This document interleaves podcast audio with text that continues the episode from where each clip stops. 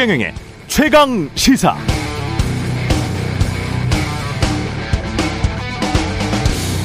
네.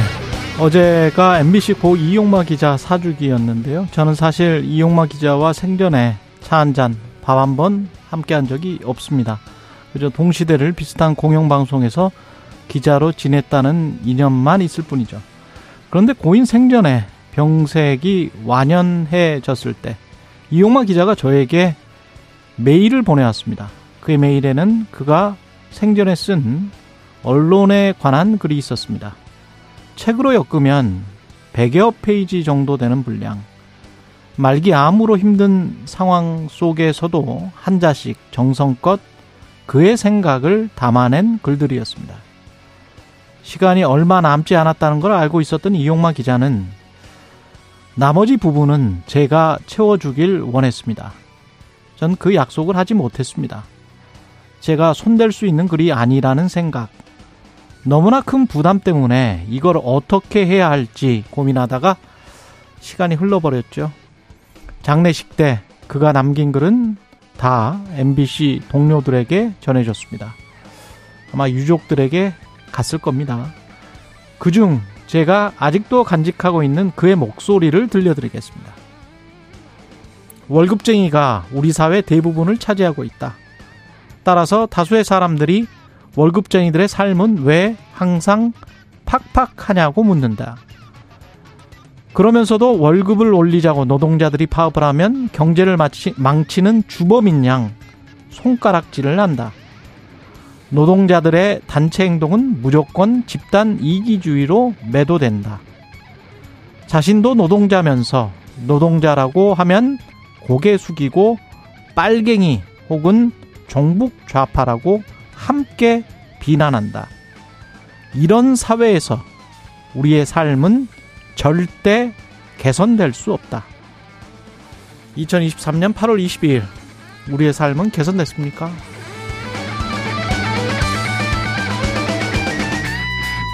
네, 안녕하십니까. 8월 22일 화요일 세상에 이익이 되는 방송 최경련의 최강시사 출발합니다. 저는 KBS 최경련 기자고요. 최경련의 최강시사 유튜브로도 실시간 방송합니다. 문자 참여는 짧은 문자 50원, 긴 문자 100원이 드는 샵9730 공오플 무료고요. KBS 일라디오 채널 정치경제 사회문화 등 다양한 명품 콘텐츠가 있습니다. 구독과 좋아요, 댓글 많이 부탁드립니다. 오늘 최강시사 민주당 김병주 의원 만나고요. 이현주 전 국민의힘 의원과 함께하는 정치펀치 그리고 뉴스 속 법률을 살펴보는 최강 로스쿨도 준비되어 있습니다.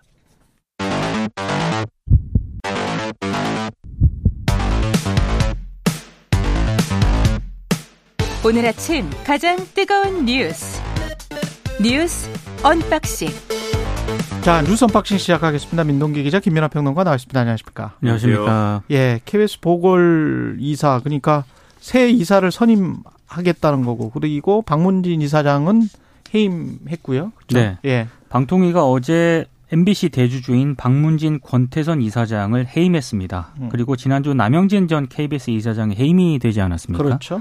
그 생긴 KBS 이사에 에, 황근 선문대 교수를 또 추천을 했습니다. 그랬군요. 일단 방통위가 어제 이제 권태선 박문진 이사장에 대한 해임 사유는 이렇게 설명을 하고 있습니다.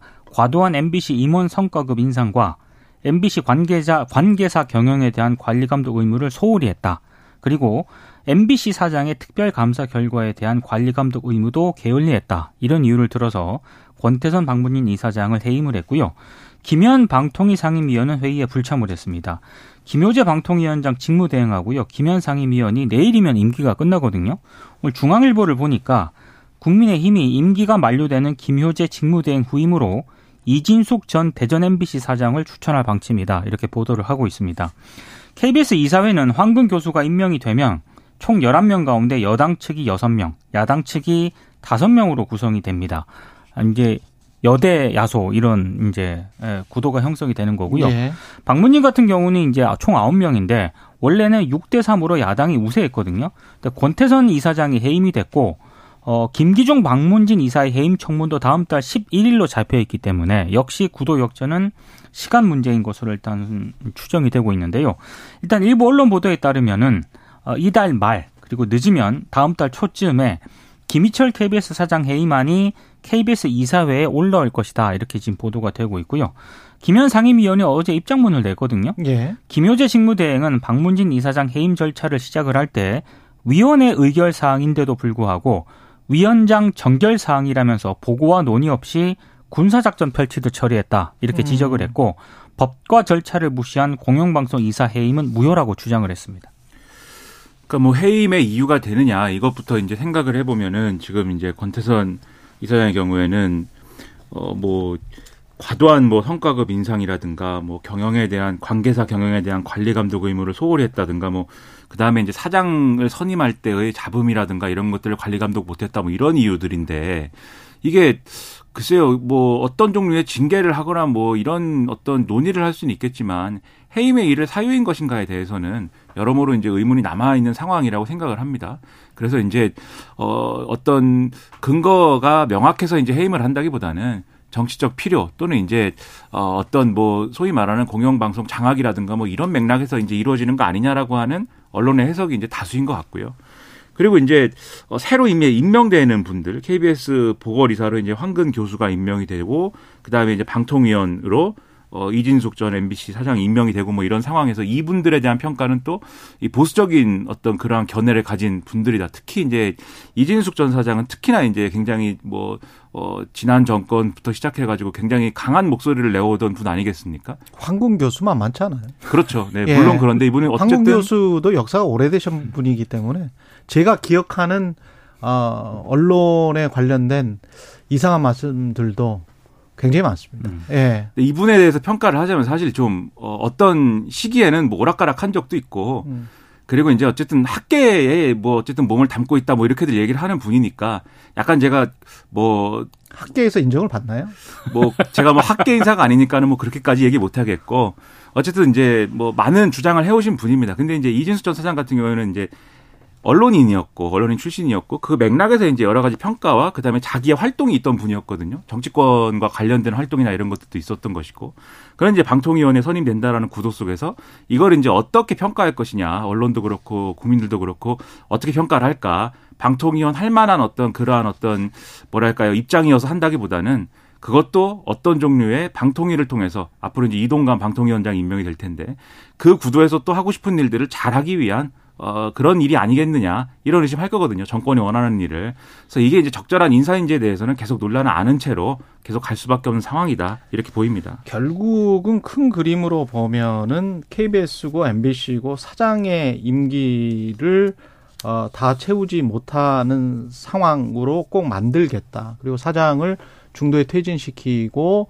어, 정권과 아주 좀 비슷한 성향의 이사들과 또 사장으로 오겠다. 사장 그런 사장을 불러들이겠다라는 그런 의지가 담겨 있는 전반적인 상황이 아닌가 의심스럽고요.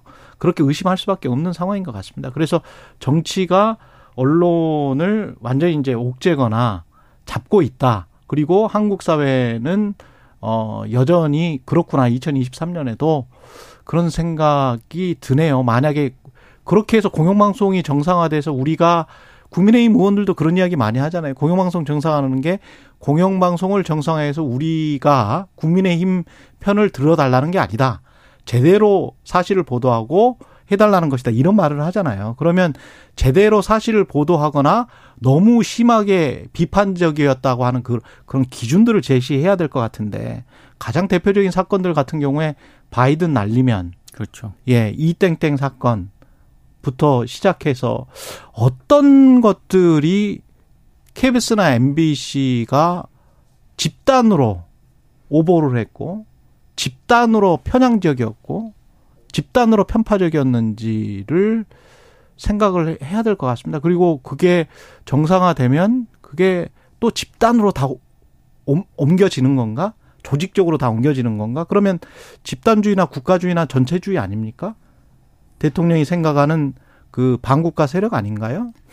예, 공산 전체주의 세력도 비슷하게 집단으로 움- 움직이는데 자유민주주의의 기본은 개인주의거든요.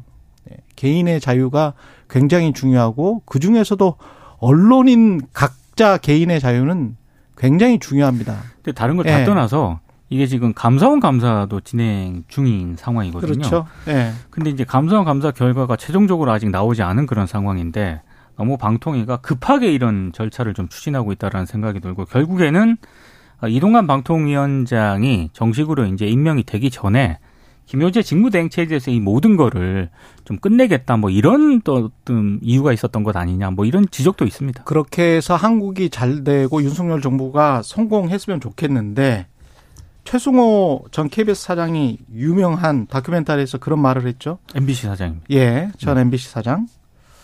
언론이 질문을 못하면 나라가 망합니다. 근데 예. 이제 국민들이 그렇게 안 보죠. 어떤 음. 사안에 대해서도 이걸 정상화한다고 보지 않을 것이고 대개 국민들은 그냥 이쪽이 집권하면 이쪽이 가져가는 거고 저쪽이 집권하면 저쪽이 가져가나 보다 이렇게 생각할 겁니다. 그러니까 문제가 뭐냐면 예. 이런 상황들 공영방송의 정상화를 외치면서 어쨌든 물갈이하는 그런 상황이 사실 어디서부터 시작이 됐냐면 이명박 정권 때부터 시작이 된 거예요. 그때 이전 이전에도 물론 내부에는 뭐 어, 누구의 어디야 가깝냐 이런 게 있었을지 모르지만 그 전에는 사실 한국이 땡전 뉴스의 그 어떤 레거시에 좀 갇혀 있었던 권위주의 체제에 갇혀 있었던 네. 그런 시기였기 때문에 근데 적어도 어쨌든 생각 해야겠죠. 예. 언론의 보도를 보면은 예. 김영삼 정권 때부터는 이러지 않았다는 거거든요. 최소한 그 전에 어쨌든 독재 뭐 이런 게 있었다고 하더라도 권력이 임의적으로 개입해가지고 어떤 공영방송의 어- 어떤 구도를 이렇게 흔들어 놓는 상황은 없었는데 이명박 정권 때 어쨌든 이 방송장악 논란이 굉장히 크게 불거지면서 시작된 문제다라고 지적하는 거 아니겠습니까? 그리고 그 이후에 이제 전 정권에서는 그때 이루어졌던 방송장악을 정상화한다 라는 명분으로 어쨌든 그 구도를 다시 이제 흐트려 놓은 것이고 그리고 나서 어, 또 그것이 잘못됐으니까 이제 정상화한다라는 취지로 지금 이 정권이 하는 건데 만약에 정권이 바뀌면 다음 정권이 되면 또 어떻게 될까요? 그걸 또 이걸 또 정상화해야 될 거 아닙니까? 그러니까 계속 이렇게 서로 정상화한다고 얘기하는 상황 속에서는 그게 이제는. 어디서부터 시작됐는지를 국민들이 잊어버립니다. 잊어버리고 아, 끝나지 않아. 그냥 원래 정권이 바뀌면 이렇게 하나 봐 이렇게 생각하게 되는 거고 그렇죠. 그 맥락에서는 공영방송의 보도나 어떤 뭐 코멘터리나 이런 것들도 다, 아, 정권이 바뀌었으니까 저렇게 변하는 게 맞나 봐. 이렇게 생각하게 되는데, 그럼 그게 언론에 무슨 도움이 되며, 언론 환경에 무슨 도움이 되며, 정치 환경에는 무슨 도움이 되냐는 거예요. 그러니까 그런 비판도 있는데, 그런 비판을 꺼내기가 무색할 정도로 이미 이렇게 돼버려서 여러모로 좀 민망합니다. 이동관 방송통신위원회 위원장 후보자, 예. 청문 보고서는 채택이 불발이 됐고요. 어제가 이제 청문 보고서 채택 시한이었거든요. 어제 이제 그 국회 에, 과학기술정보방송통신위원회 전체 회의가 예정이 돼 있었는데 국민의힘 의원들은 청문 보고서 채택을 전제로 전체 회의를 열어야 한다 이런 입장을 고수를 해서요 회의에 불참을 했습니다. 민주당은 전체 회의가 보고서 채택 여부를 논의하는 자리여야 한다. 그리고 보고서를 채택을 하더라도 부적격 의견을 담아야 한다는 그런 입장이었기 때문에 어제 상당히 팽팽한 입장이었습니다. 아, 일단 인사청문회법에 따르면은요. 국회가 인사청문 요청안이 제출된 날로부터 20일 이내에 이 경과 보고서 채- 채택을 마쳐야 됩니다. 윤석열 대통령이 지난 1일에 국회에 이동관 후보자 인사청문 요청안을 송부를 한 그런 상황인데요. 국회가 만약에 기한 내에 보고서를 송부하지 못한 경우에는 대통령이 열흘 이내의 기간을 정해서 국회에 재송부를 요청할 수가 있습니다. 그리고 이 기간 내에 인사청문 보고서가 제출되지 않으면 바로 다음 날부터 임명이 가능한데 이후에는 보고서 채택이 불발이 되더라도 윤 대통령이 이동관 후보자를 임명할 수가 있습니다. 그럴 경우에 만약에 이동관 후보자가 아, 보고서 채택이 불발이 된 상황에서 임명이 되면 윤석열 정부 들어서 청문 보고서 채택 없이 임명되는 16번째 인사가 됩니다. 16번째? 네. 네, 뭐 다른 거 다 떠나서 뭐 다른 사람 또 뭐 방송장악 다 떠나서 어떤 청문회를 공직 후보자가 이런 식으로 치렀다고 할 때 청문회를 제대로 치렀다고 볼 수가 있습니까? 다음번 하는 후보자한테는 굉장히 유리할 것 같아요. 그러니까 저는 저 정도 해, 해도 임명되기 때문에 나도 그냥 정신 먹고 생각해 보면 되지 않을까 뭐 이런. 요 근래에 청문회를 이렇게 불성실하게 치르는 예. 것도 또 처음 보는 것 같습니다. 제, 그, 모르겠어요. 이렇게 자료 제출도 제대로 안 했거든요. 그러니까 자료 제출도 제대로 안 하고 뭐 증인 참고인 선택도 갈등 그렇죠. 속에서 제대로 안 되고 이동관 후보자가 청문회에 나가서 답변하는 태도라든가 답변한 내용도 보면은 어떤 해명이나 설명이 없고 다 그냥 어떻게 비켜나가는 어떤 태도 어차피 될 거니까 뭐. 아나 무인인 거죠. 그 예를 들면 뭐 이 학폭 보고서 학폭 그 어떤 보고서에 있는 예를 들면 뭐 몇 회 폭행하고 뭐, 뭐, 뭐 책상에 머리를 어떻게 했다 이런 거에 대해서 그렇게 하면 사람이 죽지 않겠습니까? 뭐 이렇게 답을 하고 뭐 이렇게 이런 거 있잖아요. 그런 태도로 청문회를 치렀는데 청문 경과 보고서가 채택되기를 원하는 게 저는 이상하다고 생각을 음. 하고 그런 태도로 청문회를 치렀음에도 불구하고 대통령이 임명 강행을 해야겠다라고 마음을 먹을 것이다라고 우리가 당연하게 지금 생각하게 돼버린 이런 그렇죠. 상황도 네. 사실 이게 뭐냐 싶어요. 그러다 보니까 청문회 무용론 또 나오지 않습니까? 그렇죠. 이 상황에 대해서 본질적으로 이게 맞느냐에 대해서 다 떠나서 그러니까 방송을 장악하고 뭐 이런 맥락을 다 떠나서 이게 맞느냐에 대해서 한번 더 생각해 볼 필요가 있지 않을까 정권과 여당이 그런 생각을 합니다. 그리고 일본은 오늘 오염수 방류 일정을 결정하기로 했습니다. 강요 회의에서 기시다 총리가 구체적인 일정을 잡을 것이다라고 일단 보도가 되고 있는데요. 근데 NHK가 보도한 내용을 보면은요. 후쿠시마 제일 먼저 오염수 해양 방류를 이르면 24일 시작하는 방향으로 최종 조율을 하고 있다. 이렇게 보도를 하고 있습니다. 그 기시다 총리가 어제 어, 전국 어업협동조합연합회 회장과 면담을 했는데 이런 얘기를 했습니다. 앞으로 수십 년에 걸쳐서라도 어업인들이 안심하고 생업을 계속할 수 있도록 필요한 대책을 취할 것을 모든 책임을 지고 약속을 한다. 이렇게 얘기를 하면서요. 어, 방류 결정을 좀 양해를 해달라. 이렇게 얘기를 했는데 어, 사카모토 회장이 오염수 방류 반대 입장에는 변함이 없다. 또 이런 취지로 답변을 해서 설득에는 실패를 한 것 같습니다. 일본 정부와 도쿄전력이 2015년 후쿠시마현 어업협동조합하고요. 일본 오염수 처리 문제와 관련해서 관계자 이해 없이는 어떤 처분도 하지 않는다라고 약속을 했었는데 결국에는 이 설득에는 실패한 채 오염수 방류 결정을 할 가능성이 굉장히 높아졌습니다. 그러니까 오늘 결정하고 그 다음에 이제 빠르면 이제 모래 방류하고 뭐 이렇게 되는 건데 지금 이제 어업인들에 대한 이제 이 설득도 제대로 안 됐다. 우린 이렇게 보는데 근데 이 지금 말씀하신 이제 이 사카모토 회장, 그러니까 이 일본 전어련 회장이 이 얘기를 하면서도 이렇게 얘기를 했습니다. 반대라는 거는 뭐 조금도 변하지 않았다라고 얘기를 하면서도 어 그런데 어민들도 과학적 안전성에 대한 이해는 깊어졌다. 이렇게 얘기를 했거든요. 그러니까 이게 한편으로 보면은 어느 정도는 설득됐다라는 근거로 삼을 수 있는 얘기도 하는 거예요. 이렇게. 그러니까 이걸 토대로 해서 기시다 총리는 어업인들에 대한 완전한 설득에 이르지 못했지만 어느 정도는 우리가 또 나름대로는 노력을 했다라고 하면서 자평하면서 이제 국제사회도 설득을 했고 한미일 정상회의에서 다 설득했다는 거 아닙니까? 기시다 총리는 지금. 그렇게 했으니까 우리가 할 건 다 했으니까 이제 방류하겠다. 이런 정당성을 갖춰서 지금 얘기하는 거라서 더 이상 이제 뭐 어, 마, 뭐, 다른 얘기할 필요가 없다는 게 일본 입장인 것 같고, 그러면 남는 거는 이제 방류 이후에 그럼 어떻게 할 거냐가 남는 거잖아요, 우리 입장에서는. 방류 이후에 대한 검증이나 이런 것에 있어서라도 우리가 챙겨야 될 것들을 챙겨야 되는 것이고, 특히 우리가 요구한 이제 한국인 전문가가 참여하는 검증이나 이런 거 있지 않습니까? 그런 것들이라도 관철이 돼야 하겠는데, 지금도 어쨌든 미적되고 있어서 일본은 계속 걱정만 쌓여갑니다. 그리고 최상병 고 최상병 순직 사건에 대한 수사 국방부가 지금 다시 한 겁니까? 네. 사단장을 빼고 경찰에 이첩하기로 했어요. 국방부 조사본부가 네. 해병대 순직 사고 재검토 결과를 어제 발표를 했거든요. 재검토 네. 결과. 근데 임성근 해병대 1사단장 있지 않습니까? 예. 범죄 혐의를 적시하지 않고 사실관계만 적시해서 경찰에 넘기기로 했습니다. 뭐 혐의가 없다고 일단 판단을 하는 것으로 해석이 되고 있고요. 그 계속 문제가 있는 1사단장 그 이야기군요. 그렇습니다. 예. 대신에 국방부가 대대장 두 명만 업무상 과실치사 혐의를 적시를 했는데요. 음. 애초 그 임사단장을 포함한 8명을 업무상 과실치사 혐의자로 판단한 해병대 수사단의 조사 결과와는 완전히 다른 조사 결과이기 때문에 예. 외압 논란이 더 이제 제기가 될 것으로 보이는데요. 일단 뭐 국방부 조사본부의 결과 조사 발표는 이렇습니다.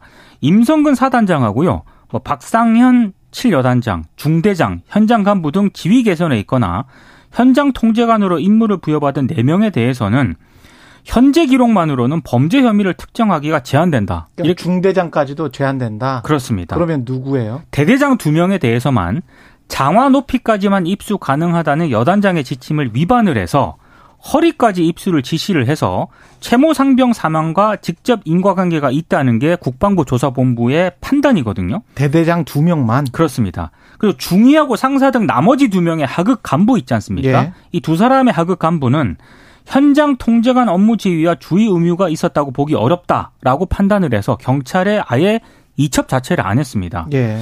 근데 이게 좀 이상한 게 아, 박정훈 대령 있지 않습니까? 그렇죠. 윗선에서 대대장 이하로 과실치사 혐의자를 축소하라는 외압을 받았다라고 주장을 해왔거든요.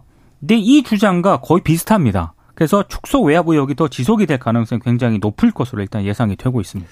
그러니까 세상사 참 흥미로운 것이 이 대립 구도가 있었어요. 그러니까 둘 중에 누군가는 거짓말하는 거 아니냐 이런 구도가 있었잖아요. 한쪽은 그러니까 이 해병대 수사단장은 지금 말씀하신 대로 1사단장을 빼달라고 한 것이다라는 취지의 이제 주장을 하는 것이고 국방부가 그 다음에 국방부는 그게 아니고 이 하급 이제 그 간부까지 혐의를 묻는 게 맞느냐라는 차원에서 하급 간부들을 혐의에서 빼라는 것이었다. 그래서 아 둘 중에 누구 말이 맞는 거냐 이게 이제 논란의 중심이었지 않습니까? 그렇죠. 결과를 보면 아 둘 다 맞았구나. 그쵸? 1사단장도 빼고 하급 간부들도 빼는 거구나. 그런데 핵심은 뭡니까?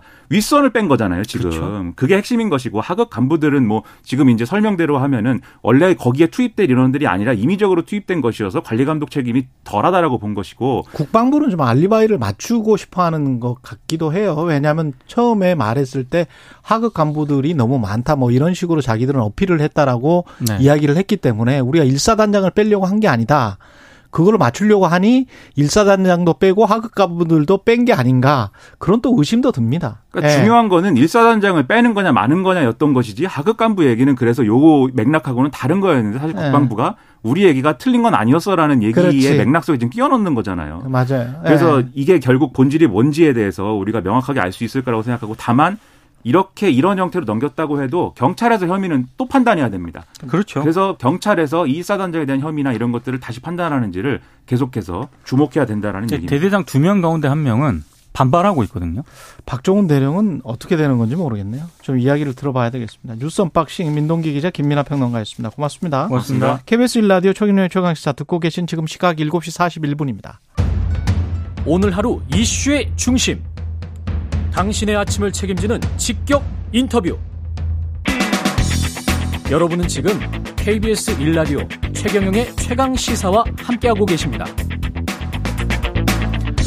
네, 어제 국방위에서 주요 쟁점 고 최상병 순직 사건이었는데요. 외압이냐 항명이냐 여야가 거세게 맞붙었습니다. 관련해서 사성 장군 출신 국회 국방위 야당 간사 김병주 민주당 의원 나오셨습니다. 안녕하세요. 네, 안녕하세요. 예. 김병주입니다. 어제 국방위가 저녁 늦게까지 밤 늦게까지 네, 열렸습니까? 예. 그 외압 의혹이 좀 풀리셨나요? 아니면 어땠습니까? 의혹이 더 증폭이 됐고요. 예. 또 장관이나 차관 말이 다 다르고 음. 또 우왕좌왕하는 해명. 예. 그래서 특검이 꼭 필요하겠다는 걸 더 느꼈어요. 예. 어떤 그리고- 부분에서 그렇습니까? 그리고 이 예. 수사가 너무나 엉터리고 무리한 수사라는 것 들이 예. 어, 국방위에서 밝혀졌는데요. 예. 예를 들면은 여기에서 가장 큰 이슈가 음. 집단 항명이지 않습니까? 집단 항명. 네, 처음에 국방, 국방부가 박정훈 대령에게 네, 처음에 그 박정훈 대령한테 집단 항명 수개죄로 걸었고 그랬죠. 그다음에 두 명에게는 집단 항명죄를 처음에 걸어서 압수수색을 했지 않습니까? 그 두 명은 수사단에 있는 수- 그 강력 수사 대장하고 예. 수사관 한 명은 집단 항명죄로 걸었고 이 그렇죠. 건을 예. 그다음에 그 수사단장은 집단 항명 수개죄로. 걸었는데 예. 무슨 근거로 집단 항명이라고 생각하고 바로 입건하고 압수수색한 것이냐라고 음. 했더니 너무나 황당한 얘기를 하는 거예요. 예. 그 검찰 세 명한테 전화를 그 당시에 했었는데 예. 전화를 안 받았다는 거예요. 그러니까 어디선가 모의를 하고 있는 걸로 추정을 해서 집단 항명 수개죄로 걸었다는 겁니다. 이게 말이나 되겠습니까? 국방부 장관이 전화를 했습니까? 아니요, 아마 그 해병대 사령관이 해병대 사령관이. 있겠죠. 그건 명확히 얘기를 안 했는데 예. 제가 그 장관께 어제 질의를 했더니 예. 검찰단에서 집단 항명 수개죄로 걸은 것이고 예. 무슨 근거로 했냐 하니까 그 당시에 아마 전화를 세 명한테 했는데 안 받고 하니까 음. 이 녀석들이 모여서 뭐 모의하는 거 아니냐 예. 이렇게 생각해서 집단 항명 수개죄로 일단 걸고 압수수색을 했고 그래서 다시 진술서를 받았을 거 아니에요. 예. 진술서를 받아 보니까 이게 아니었구나 해서 예. 지- 수사단장인 박종훈 대령은 집단 항명 수개죄에서 항명죄로 바꾸고 예. 그 밑에 있는 두 명 광역수사대장하고 수사관은 그냥 피의자에서 음. 참고인으로 바꿨다는 거예요. 아, 그렇게 아니 되는군요. 수사가 어디 그 그 이 자체가 가행 수사였고 무리한 수사였고 무언가 쫓기 입막음하기 위한 예. 아. 먼저 조치로 보죠. 일반 사회에서도 일반적인 개념이 만약에 이런 일이 있으면은 그렇죠. 참고인 신분으로 먼저 가서 그렇겠죠. 조사를 충분히 하고 음.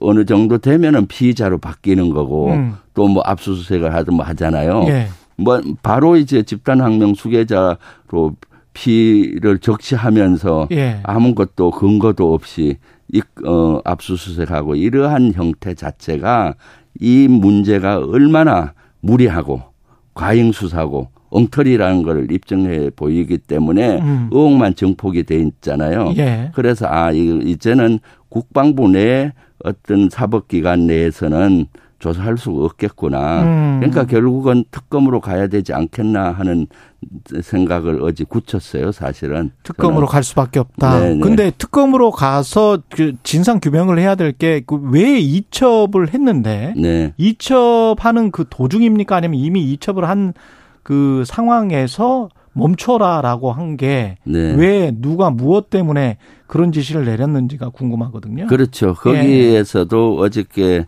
장관은 그 장관 주장만 했었는데 음. 어 장관이 출장 갔다 올 때까지 보류만 하려 했잖아요. 예. 근데 보류 플러스 알파를 한 것을 제가 얘기를 했어요. 어. 거기에 대해서 대- 제대로 된 답변을 못 하더라고요. 예. 보류만 했다 그러면 아마 해병대 수사단장은 보류를 했을 겁니다.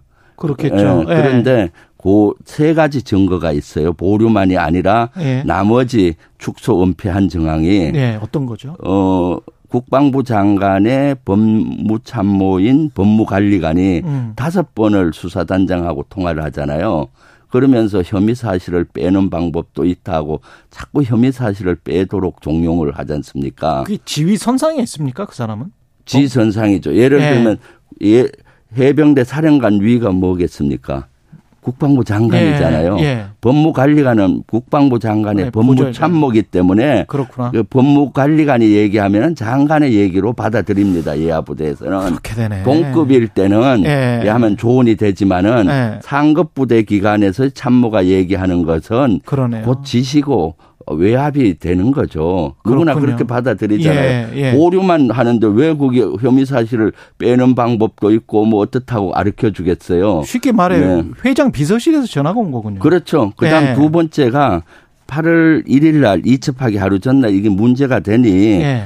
그 수사단에서는 다시 수사를 한번 하더라고요. 예. 혹시 자기들이 가행한 게 있는지 또 뺄 게 있는지 예. 일곱 명에 대한 수사를 했다 그러더라고요. 그 문제가 없으니까 2일 날 넘긴 것이고 그다음 1일 날또 해병대 수사단장은 해병대 사령관을 찾아가서 보고를 한 장짜리 A4지를 만들어서 건의를 해요. 음. 국방부 안대로 하면은 사령관님 이 직권남용에 걸립니다. 예. 보류하는데 보류는 직권남용이 아니잖아요. 그렇죠. 아. 축소 은폐에 관계된 거니까 직권남용이 걸린다는 거 아니에요. 그렇죠. 두 번째 유가족한테 이미 보고를 했는데 그렇지. 유가족이 문제 제기할 것이다. 아. 유가족이 장관 2, 3일 출장 후에 하겠다고 얘기했을 때 문제 제기하겠습니까? 아. 거기에 축소 은폐되면은 문제 제기할 거 아니에요. 예. 그다음 언론이 문제를 제기할 것이다. 음. 그래서 해병대의 명예와 사령관님 그, 그 직권남용 안 걸리기 위해서는 이거 그대로 넘겨야 됩니다라고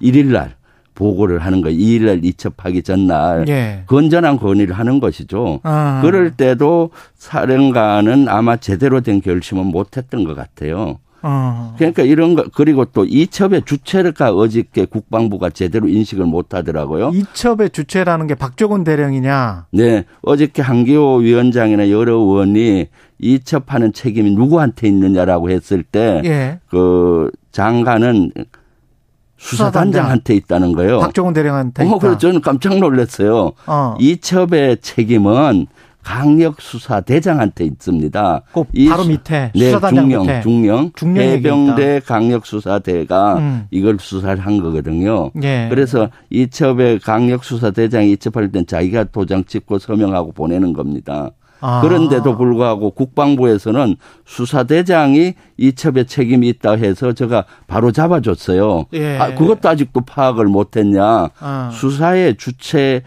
수사의 주관 부서는 강력수사대장이라고 인정을 했어요 장관이. 예. 그럼 그 사람이 하는 거거든요. 음. 그, 그 박종훈 대령은 수사단장이지만 또 두 가지 역할을 해요. 해병대의 법무참모입니다. 아, 그렇게 네, 되는군요. 법무참모니까 네. 강력수사대에서 일어나는 것들을 사령관님한테 중간 가교 역할을 하면서 하는 거죠. 음. 국방부의 법무관리관처럼 예. 네, 본질수를 제대로 못 찾고 있는 거예요. 그러네. 그러니까 이 문제가 의혹만 더 증폭이 시키고 예. 얼마나 국방부가 사법체 군의 법 질서 체계에 대해서 고민 없이 하고 있는지를 반증하는 거죠. 근데 사실은 펴- 군이 평소 이렇진 않아요. 예. 왜 여기서 이렇게 우왕좌왕 어, 헐레벌떡 이렇게 했는지 하면은 저는 아직도 대통령실의 윗선에 강한 압력이 없이는 이렇게 안 해요. 그쪽에서는 뭐 국방부 쪽이나 법무관리관도 마찬가지고 뭐 외압은 없었다라고 계속 지금 주장은 하고 있습니다. 네, 그렇죠? 네. 근데 그 국방부 조사본부의 재검토 결과, 재검토 결과라는 네. 거는 수사 기록을 좀 보고 다시 재검토를 했다 그 말입니까? 아니면 수사를 재수사를 했다는 아, 건가요? 수사 자료가 980쪽이라 하더라고요. 980쪽. 그걸 받아서 네. 서류를 검토를 했다고 합니다. 어제 수사 그조 조사 본부장한테 제가 보고를 한 시간에 걸쳐서 자세히 받았어요. 자기들은 별도 수사는 한 것이 아니라 예. 해병대 수사단에서 강력 수사대에서 수사한 980쪽을 받아서 예. 한 10명 정도 자료를 검토했다. 아, 그렇게 어, 검토하고 보니 네. 일사단장을 포함해서 윗선은 책임이 없는 걸로 또 밑에도 책임이 없는 걸로 뭐 책임이 이렇게- 없는 건 아니고 네. 여덟 명을 넘기기로 됐는데 네. 여섯 명을 넘기는 건 확정이 됐고 여섯 명을 네, 왜냐하면 하급 두 명은 지계선상에 있지 않았고 예. 그때 조편성에 최초는 포함이 안 됐는데 어떻게 하다 합류가 돼서 두 명은 뺐다 했고요. 어. 그거는 합리적이라고 봐요 저도. 예. 그 다음에 이제 거기 어 치사 혐의를 적시한 경우는 음. 대대장 두 명은 적시했고 예. 사단장하고 여단장은 넘기기는 하는데 예. 자세한 혐의 사실의 적시는 좀 뺀 것 같아요. 과실치사는 뺐습니까? 네, 네, 예. 그거에 대해서는 좀, 어, 제가 봤을 땐 뺀 것 같고. 그럼 과실치사 혐의 말고 뭘로 넘- 넘겼을까요? 그냥 거기 혐의 대상으로 였겠죠. 음. 예, 그런데 그것은 저는 뭐, 어, 그 기존의 수사 자료 980쪽에다가 예. 본인들의 의견서를 첨부한다 하더라고요. 아. 그렇기 때문에 이것은 뭐그 그 정도라면은 그 경찰에 가서도 예. 경찰에서는 980쪽과 나중에 만든 혐의 의견서 있잖아요. 예. 조사본부 같이 검토하지 않을까 싶습니다. 그렇지만은 이것은 처음에 우리가 의혹이 제기됐던 것이 있지 않습니까? 예. 특정인을 빼주기 위한 봐주기 위한 수사가 아니었나 음. 또는 뭐 그런 거 뭐 사단장을 빼기 그렇죠. 위한 거 아니냐는데 예. 그 조사본부에서의 예- 결과론적인 것은 음. 에, 사단장이나 여단장은 혐의 사실이나 이런 것들이 축소됐거나 저도 그 문서는 못 봤으니까 아. 어쨌거나 예. 혐의 사실이 조금 더 다른 형태로 기록이 됐을 수가 있겠죠. 그렇기 때문에 우리 국민적으로 의혹을 했던 이런 것들이 또 증폭만 되는 것 같아요. 그렇지만 어쨌거나 수사 기록 980쪽 플러스 의견서가 갔으니 그 아직은 보내지는 않았는데 그걸 보낸다고 하더라고요. 음. 그걸 보내면은 이제 경찰에서 제대로 된 수사를 하기를 좀 어, 요구하고 있습니다. 그 아까 모두의 특검 이야기 하셨는데 한 네. 20초 남았는데요. 경찰에서 수사를 하는 거를 좀 지켜보다가 특검을 추진을 하시는 겁니까? 아니면은 특검을 지금부터 추진하시는 겁니까? 어, 지금 상임위 활동을 하고 있잖아요. 예. 상임위 끝난 후에 상임위에서는 밝히는 게 한계가 있습니다. 예. 왜냐하면 수사를 하지 않고는 그렇잖아요. 예. 이 수사 경찰에서 하는 것은 최수근 최상병의 그 사건만이고 아, 아. 항명에 대한 거나 이런 아, 것들은 할. 수가 없는 거기 그렇- 때문에 그렇군요. 특검으로 가야 되는 거죠. 아, 그런 말씀이시군요. 예. 네. 알겠습니다. 김병주 민주당 의원이었습니다. 고맙습니다. 네, 감사합니다.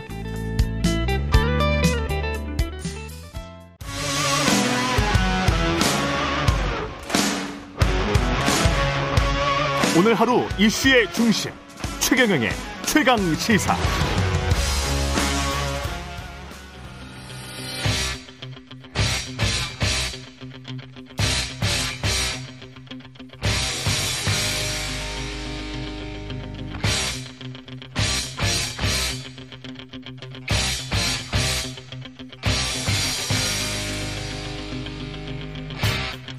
네, 답답한 정치 이슈를 팍팍 때려보는 시간입니다. 정치펀치 이현주 전 국민의 의원, 국민의힘 의원과 함께합니다. 안녕하십니까? 네, 안녕하세요. 예, 한미일 정상회담은 뭐잘 끝난 겁니까?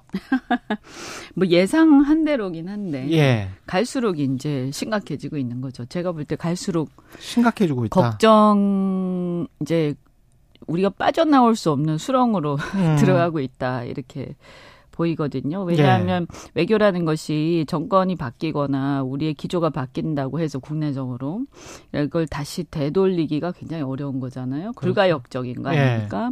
더군다나 미국하고 이렇게 계속 해버리면 음, 어, 미국이 뭐 한미일 삼각 동맹을 하는 게 거의 20여년간 지속된 미국의 수건 사업이잖아요. 음. 수건 현안이지 않습니까? 예, 근데 그동안 그것이 잘 안 된 이유는 뭐냐면 대한민 이게 삼각 그러니까 한국 미국, 일본 이렇게 봤을 때 미국의 이해가 굉장히 큰데 음, 미국 입장에서는 이 세 나라가 뭉쳐가지고 특히 한반도가 일본의 어떤 어떤 지휘 하에서 왜냐면 음. 일본이 한반도 우리보다는 훨씬 더 전략적 가치가 미국 입장이 크잖아요. 울타리 역할을 하고 예. 중국이나 러시아가 남하하는 것을 막고 있는 마지막 울타리 역할을 하고 있기 때문에 그래서 그 일본의 그 입장 일본의 그 위상이 굉장히 높은데 여기에 대해서 이제 그 동안 보면 우리나라 입장에서 보면 아 그러면 우리는 뭐 어차피 한미 동맹도 있고 미일 동 미일 동맹이 다 따로 있는 건데 협력을 긴밀히 하면 되는 것이지 이것이 동맹 관계까지 돼서 우리가 여기 역 끼었을 때 그래서 우리가 여기 종속이 됐을 때 이 어떤 틀 속에 예. 갇혀버렸을 때 우리한테 얻어진 이익은 뭐고 이익은 잘 모르겠다. 이익은 오히려 별로 없어 보이는데 자칫 굉장히 심각한 상황이 올 수 있다. 과거에 미, 일본이 영국 그러니까 일본이 과거에 보면 1차 대전 요럴 때 그 영국이 강대국이었잖아요. 예. 이 영국의 대리인 역할을 극동에서 했거든요. 음. 그래서 극동에 러시아 남하를 막기 위한 어떤 수단으로 영국이 일본하고 동맹을 맺으면서 예, 일본을 이용을 했죠. 음, 그 일본도 그것을 잘 활용을 했고 예, 그래서 그 결과가 러일 전쟁이었고 결국에는 한반도의 그렇죠. 지배권을 영국 그다음에 가스라 테프트 밀약에 의해서 미국이 어, 용인하는 상황이 됐잖아요. 음, 뭐 아시아는 너희들이 먹어. 그렇죠. 아, 그러니까 이제 뭐 그 그만 그런 상황은 아니지만 음, 지금 상황을 보면 어쨌든 미국이 일본을 극동에서 아시아에서 대리인으로 이제 어 인도 태평양 전략 대리인으로 세우는 거고요. 음, 이 과정 속에서 우리는 이제 일종의 뭐 우리가 시, 뭐 뭐라고 하든 실질적으로 운영이 되는 과정에서는 종속적일 수밖에 없다. 근데 이제 한국 정부는 그런 것들을 의식해서 그런지 뭐 동맹이 아니다. 아직은 동맹이 아니다. 협력 관계다. 공고한 협력 관계다. 뭐 공식적으로는 동맹은 아니죠. 왜냐하면 네. 동맹을 하게 되면 그 국회 동의를 받아야 되죠. 그렇죠. 음, 근데 예. 그거는 쉽지가 않기 때문에 예. 이제 준동맹으로 일단 가고 있는 거죠. 제가 볼 때는. 준 동맹으로 가고 있다. 왜냐하면 실질적으로 훈련을 계속 그렇게 하고 그것이 그 틀 속에 이제 고착화되는 거죠. 음. 그러면 그 나중에는 이제 동맹으로 전환한다 뭐 이런 것들은 그냥 하나의 기정사실화돼 있는 어떤 상황을 정리하는 의미밖에 없기 때문에 예. 일단은 기정사실화하는 쪽으로 쭉 밀고 가고 있는 것 같고요. 근데 이제 사실은 뭐 지금 이런 이제 미중 간의 또 경쟁 관계도 있고 이런 국제 질서 속에서 우리가 어 그러면 미국 중심의 패권 질서에 우리가 그럼 수능을 안 하고 음, 그냥 딴게 버틸 있냐? 거냐? 어? 딴게 있냐? 네, 네. 버틸 거냐라고 했을 때 사실 그것도 또 쉽지는 않아요. 그렇죠. 네, 그래서 저는 뭐 지금 어떻게 보면 우리 미국 중심의 패권 질서에는 그 순응할 수밖에 없다. 그게 어. 현실이니까. 뭐 그렇다고 중국이 뭐 미국을 앞서거나 이러는 것은 당분간 저는 어렵다고 보거든요. 그렇지. 예. 그럼 근데 문제는 뭐냐 하면 미, 일본하고의 관계인 거죠. 음. 우리가 중국하고의 관계도 우호적이면서 긴장 관계가 같이 있는 것처럼 일본하고 관계도 똑같거든요. 항상 네. 이웃 나라하고는 그렇죠, 원래 그렇죠. 어느 나라든 사이가 네. 별로 안 좋아요. 예. 그런데 왜냐하면 역사적으로 그런 어떤 오역의 역사들이 있기 때문에 아. 그런 거죠. 그 다음에 일단 일본이란 나라를 우리 입장에서 보면 그게 신뢰할 수 있는 나라가 아니고요. 그래서 항상 우리가 긴장 관계를 동시에 갖고 있는 건데 이 관계에서 우리의 끈을 놓치면 안 되는 거죠, 우리는. 그래서 음.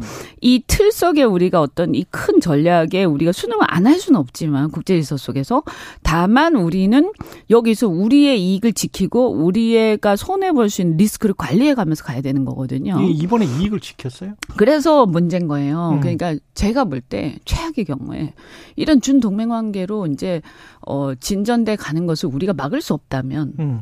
미국의 이해관계였잖아. 20년 30년 동안. 그렇죠. 그리고 이걸 어떻게 공짜로 줍니까? 아, 아니 그리고 우리가 볼 때 아, 영토 주권을 가지고 서로 분쟁이 있는 나라끼리 동맹한다는 게 말이 돼요. 군사적 동맹을 한다는 게. 그럼 미국 국방부도 이번에 또 공교롭게 또 일본해라고 표기를 했더라고요. 어 그러니까 동해를. 그런 문제는 굉장히 심각한 거예요. 그러니까 그거는 좀 제대로 그래서 항의를 했었으면 좋았을 텐데. 대통령은 예. 말이죠. 국가 원수라면 예. 이 상황에서 이 큰 틀을 우리가 삐져나가서 갈 수는 없지만 이걸 우리가 이렇게 한 발 한 발 한 발 내딛는 과정 속에서 우리는 항상 대가를 받고 보장을 받고 그렇지. 그것을 다 어, 돌다리 두드리면서 가야 되는 거거든요. 음. 그래서 예를 들면 좋아 그러면 최소한 우리 어떻게 영토 우리 독도 문제 가지고 일본하고 음. 분쟁이 있는데 이 동해안에서 어떻게 우리가 작전을 같이 하냐? 응? 저 그럼 일본이 좀 조용히 시켜라. 어, 일본이 예. 그러면 예를 들어서 음. 유사시에 최 어떤 일, 예를 들면 이런 상황을 가정해 보자고요. 대만 침공 중국이 대만 침공한다든지 이런 시나리오가 있지 않습니까? 그렇죠. 그렇게 되면 주한 미군이나 주일 미군이 어, 차출될 수밖에 없거든요. 음. 그랬을 때 그러면 이 한반도에서 우리는 국군 육군이 세기 때문에 어, 이 휴전선에 구- 육군이 전반적으로 배치가 예. 되고 왜냐하면 이 상황이 굉장히 긴장이 그렇죠. 고조, 고조되니까. 근데 이제 요즘에는 해군과 공군의 싸움이잖아요. 전쟁이라는 그렇죠. 게. 그럼 결국에는 이 한반도나 이 극동 지역의 긴장을 지키기 위해 여기서 보, 우리의 이익을 지키기 위해서는 결국에는 이 해군과 육군 중심에서 동해안에서 작전이 굉장히 많이 생길 때 항공모함이 아마 들어올 거예요. 그죠? 예. 그렇게 되면 이게 그럼 지휘권이 어디 있느냐 했을 때 미군이 아마 가지고 있겠지만 실질적으로는 일본이 일본 자위대가 상당히 역할을 하게 되고 들어올 거란 말이에요. 예. 그랬을 때 이 독도 문제 당장 문제 되는 거예요. 그래서 아, 이 독도는 우리 영토다. 사실은 여러 가지 문헌에 의해서 객관적으로 우리 영토라는 것이 입증이 돼 있잖아요. 음. 사실은. 일본이 자꾸 억지를 부려서 예. 그렇지. 그러면 그 부분에 대해서 일본이 그것을 확실하게 선언을 해라. 미국하고 이, 이 한미일 간에 그걸 선언을 하자. 그걸 선언을 하면 우리가 이 부분에서 정말 전향적인 음. 어, 그 국민을 설득할 수 있다. 이렇게 얘기할 수 있지 않습니까? 쉬운 일은 아니지만 음. 저는 그 스탠스를 유지해야 된다고 생각을 해요. 예.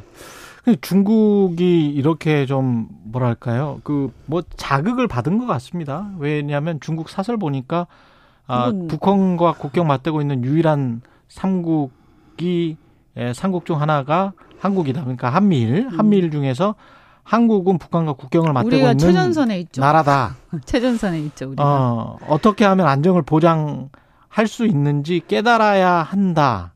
이렇게 이야기를 했다고요. 우리만 콕 집어서. 그러니까 이제 예. 그 우크라이나 전쟁에서 보면 러시아가 이제 확장돼 나오는 과정에서 동 동유럽이 원래 이제 다 자, 저기 자, 자유 진영으로 다 넘어가는 과정 속에서 러시아가 이제 침체돼 있다 다시 일어나 가지고 확장하는 중에 있는 와중에 나토가 계속 확장하면서 우크라이나까지 간 거 아니에요. 음. 그래서 그 전선이 우크라이나에서 붙은 거거든요. 그렇지. 그 그러면 전쟁의 위험이 굉장히 커지는 거거든요. 예. 우리 역사적으로 항상 그래 왔어요. 우리 뭐 청일 전 청 저기 아까 러일 전쟁도 마찬가지고 뭐 그 전에 뭐 병자호란이 다 또 마찬가지거든요. 그러니까 지금도 보면 이제 중국이 하는 얘기는 그거죠. 결국에는 최전선이 한국 아니냐. 음. 그 다음이 일본이고 일본은 일종의 뭐냐 하면 태평양 미국 본토까지 넘어오지 않도록 하는 하나의 울타리 마지막 보루 이런 거거든요. 미국 입장에서 보면. 예.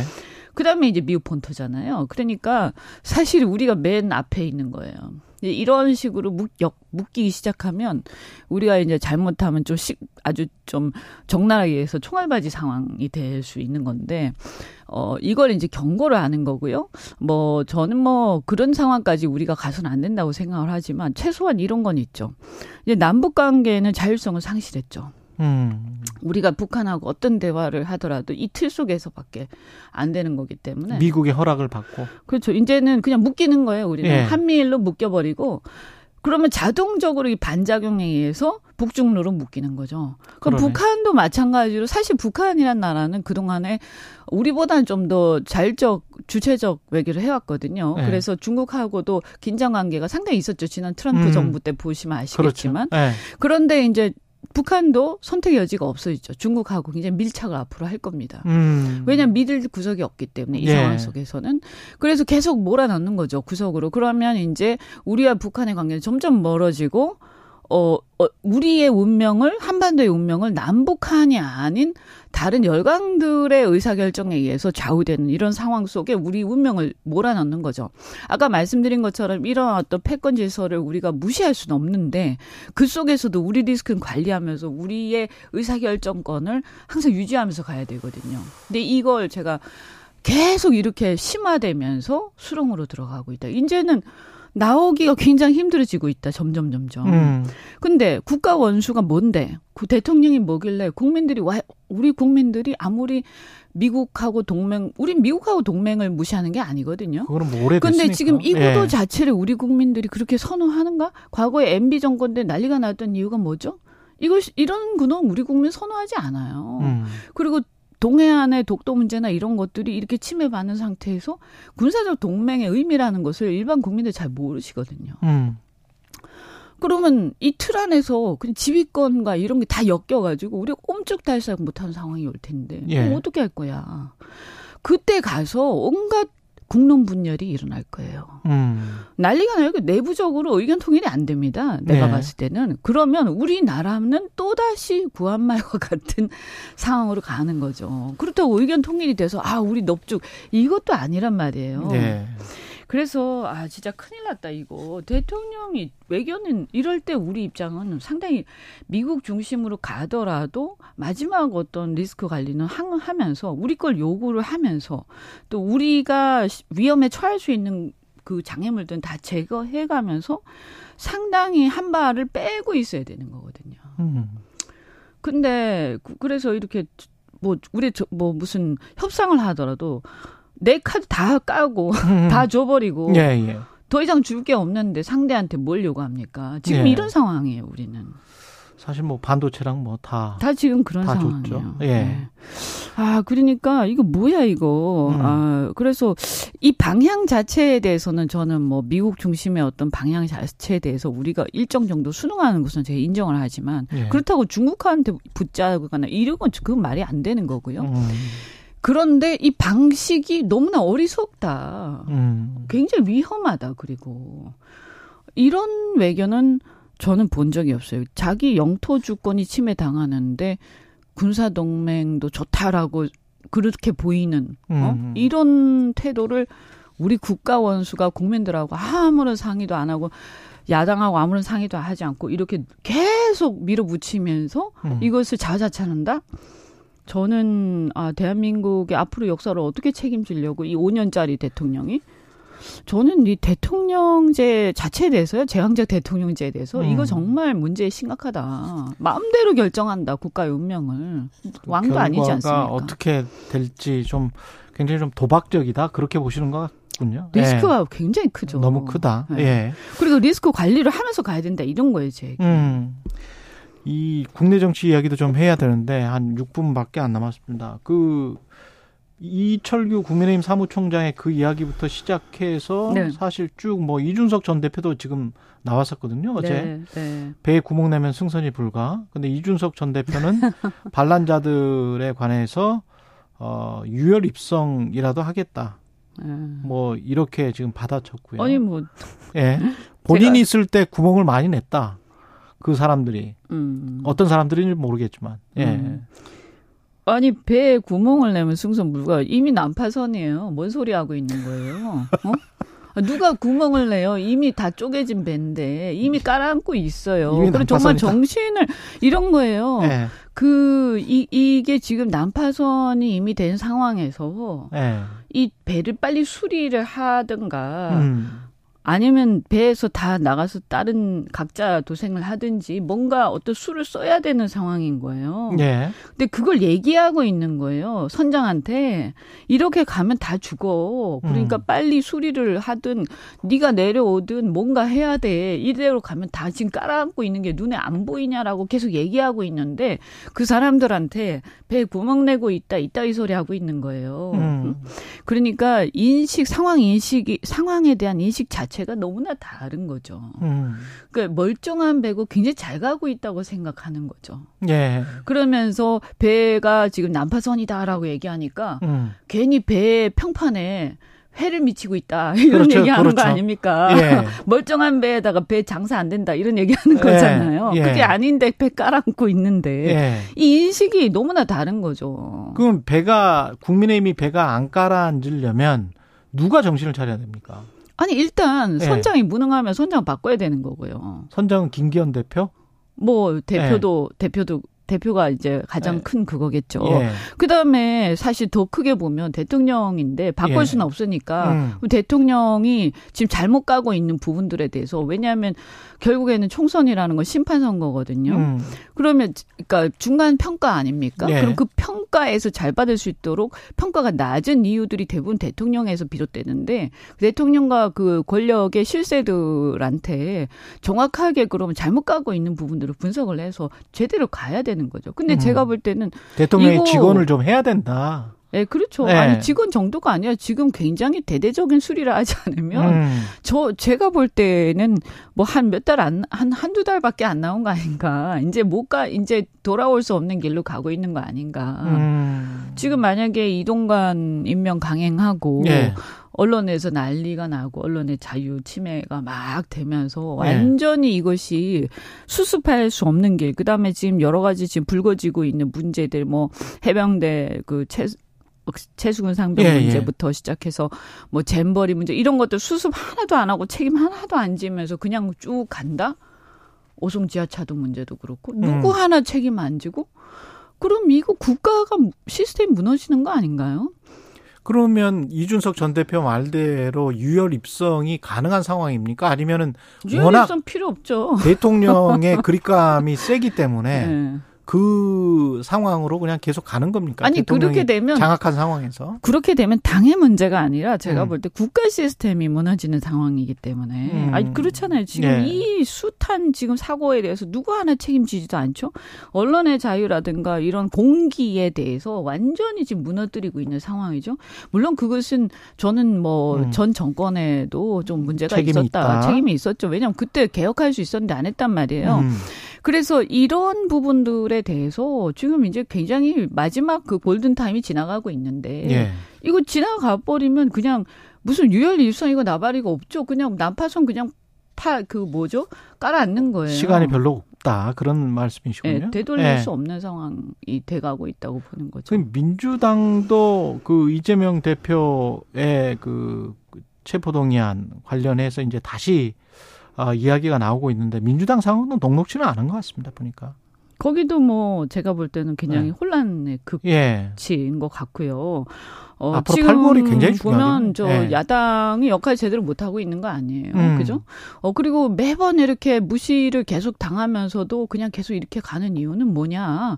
그들이 너무나 뭔가 다른데 집중하고 있는 거 아니냐 하는 게 하나 있고요. 그래도 나는 국회의원 될 수 있다. 아, 뭐, 아. 지역구에서 다시 당선되는데, 이제 돌아다니면서 음. 동네에서 경선에 집중하고 있다든지, 뭐 이런 게 있을 수가 있고요. 예. 또 하나는 뭐냐 하면, 아까 말씀드린 것처럼, 예를 들어서 어떤 문제에 대해서 정확 하게 비판을 하더라도, 과거에 자신들이 똑같은 잣대로 봤을 때 문제를 똑같이 일으켰다. 그러니까 진영 논리에 빠져서 갈라치기를 해왔던 부분들에 대해서는, 음. 먼저 그 자성을 하면서 우리가 이렇게 우리도 그때 검찰 개혁 하지 않고 검찰의 손을 음. 빌어서 상대를 치려고 했고 언론 개혁을 하지 않고 언론은 오히려 우리가 장악해서 하려고 했고 물론 그 정도의 차이는 있어요. 제가 음. 보면 지금 오히려 더 악랄해지고 있는데요. 음. 이런 것들에 대해서 자성을 하면서 좀 더 큰 틀에서 국가가 어디로 갈 거냐에 대해서 빨리 제자리에 와서 야당이 정말 허심탄회하게 자기 것들을 내려놓고 정말 대국민적 어떤 어, 국가 대개혁 과제에 대해서 생각 있는 사람들이 모여서 얘기하지 않으면 저는 아 이거 과연 이게 되돌릴 수 있는 상황이냐? 갈수록 이 진영의 정치는 심해지고요. 아무것도 해결하지 못하는 나라가 돼가고 있는 거예요. 예. 그 국민들이 어디에서 어디에서 희망을 갖겠어요. 음. 지금 이 모든 사고들이라든가 이런 것들이 계속 싸움만 하지 결론이 안 나는 거 아닙니까? 근데 이게 윤 대통령도 심각한 거고요. 갈라치기 어뭐 갈라치기를 그냥 극단으로 하고 있죠. 니도 했으니까 우리도 한다. 이런 거잖아요. 예. 근데 니도 했으니까 우리도 한다. 근데 우리 더 지독하게 할 거야. 악랄하게 네. 할 거야. 한번 봐봐. 뭐 이런 거잖아요. 그렇죠. 이 지금 국가를 두고 국민을 두고 이러는 식으로 하고 있단 말이에요. 정치권이. 음. 그리고 여기에 이 이거는 지금 국민이라도 일어나서 뭔가 바로잡지 않으면 안 되는 아주 형, 뭐, 저는 혁명이 필요한 상황으로 가고 있는 거 아니냐. 알겠습니다. 여기까지 듣겠습니다. 이연주 전 국민의힘 의원이었습니다. 고맙습니다. 네, 고맙습니다. 여러분은 지금 KBS 1라디오 최경영의 최강 시사와 함께하고 계십니다.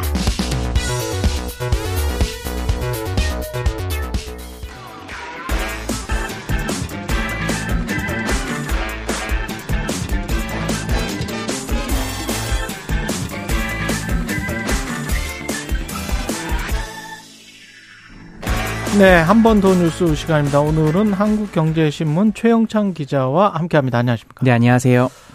백강현 군이라고 영재 그 TV에도 좀 나왔었죠. 예, 맞습니다. 예, 과거를 지금 자퇴 하겠다라는 근데 아직 자퇴는 안 자퇴한 건 아니고요. 네, 그렇죠. 자퇴하겠다고 일단은 지금 발표는 한 겁니다. 합폭 때문에 자, 자퇴를 하겠다 이런 거잖아요, 그죠? 그렇죠. 갑자기 지금 그렇게 불거졌는데요. 예, 그 조금 설명을 드리자면은 일단 그 영재 프로그램에 나와서 좀 유명세를 탄 그랬죠. 지금 나이를 계산해 보니까 친구들이라면 또래라면 한 5학년을 5학년. 초등학교 5학년 다니고 있어야 되거든요. 예, 근데 영재여서 초등학교 중학교를 다 조기 졸업을 했어요. 음, 그래서 지금 올해 서울과학고등학교에 입학을 했는데 근데 한 학기만 마치고 지금 학교를 그만둔다고 한 거거든요. 그러니까 처음에는 이렇게 얘기했습니다. 본인이 유튜브에다가 수학 공식을 암기하다가 문득 문제 푸는 기계가 되어가는 자신을 보게 됐다. 작곡도 하고 보드게임을 만들고 싶어졌다. 이런 심정을 밝혔는데 근데 이틀이 지난 그제 아침이죠. 서울과학고 안에서 학폭이 있었고 자퇴 결정에 직접적인 영향을 미쳤다는 게 이제 백군 아버지 주장인 겁니다. 예. 그렇군요. 협박 메일도 받았다?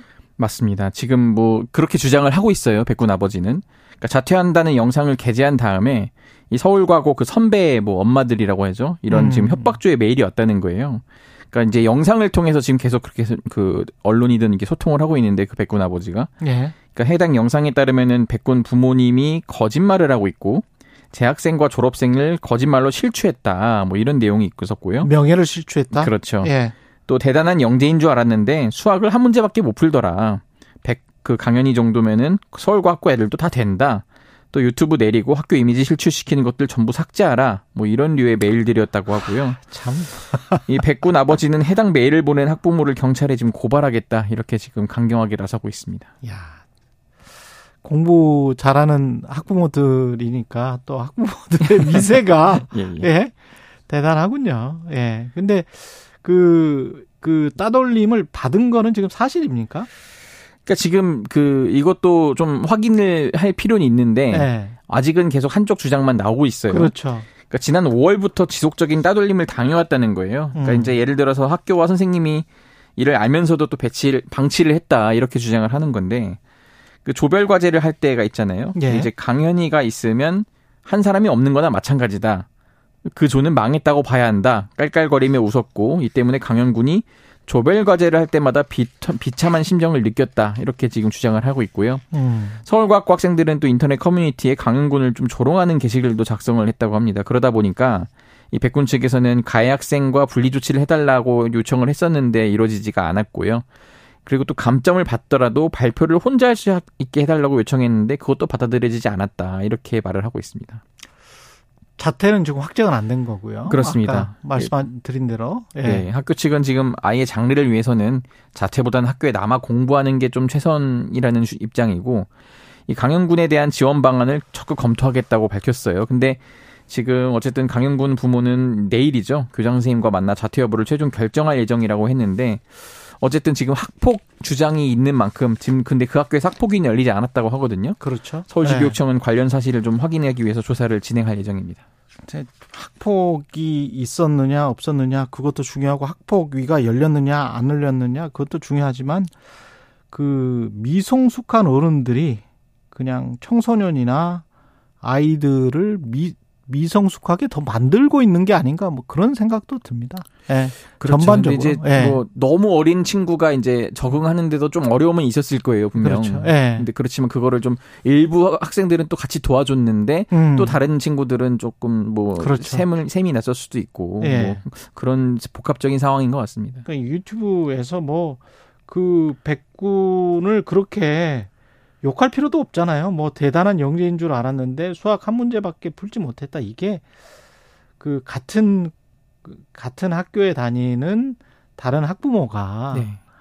할 말인가 싶습니다. 그, 그 부모한테 그렇게 예. 메일 보냈다는 게 또 얼마나 큰 예. 상처로 남을 것 같기도 하고. 그러니까 이게 뭐 안타깝습니다. 뭐 하자는 건지 너무 경쟁이 치열해서 예. 뭐 뭐가 진짜 아이들한테 가르쳐 뭘 가르쳐야 되는지를 잘 모르시는 것 같아요. 예. 그리고 우리나라에서 지금 팁, 팁 문화가 도입될 것 같습니까? 지금 감론을 박 뜨겁습니다. 아, 예. 먼저 지금 카카오 택시 지금 택시 호출업계 1위죠. 음. 지난달에 팁 기능을 도입했어요. 지금 한 달 조금 지났는데 예. 그러니까 승객이 택시에서 내린 다음에 기사의 서비스가 마음에 들었으면은 자율적으로 뭐 천 원 내지는 이천 원 이렇게 팁을 줄 수 있도록 한 거예요.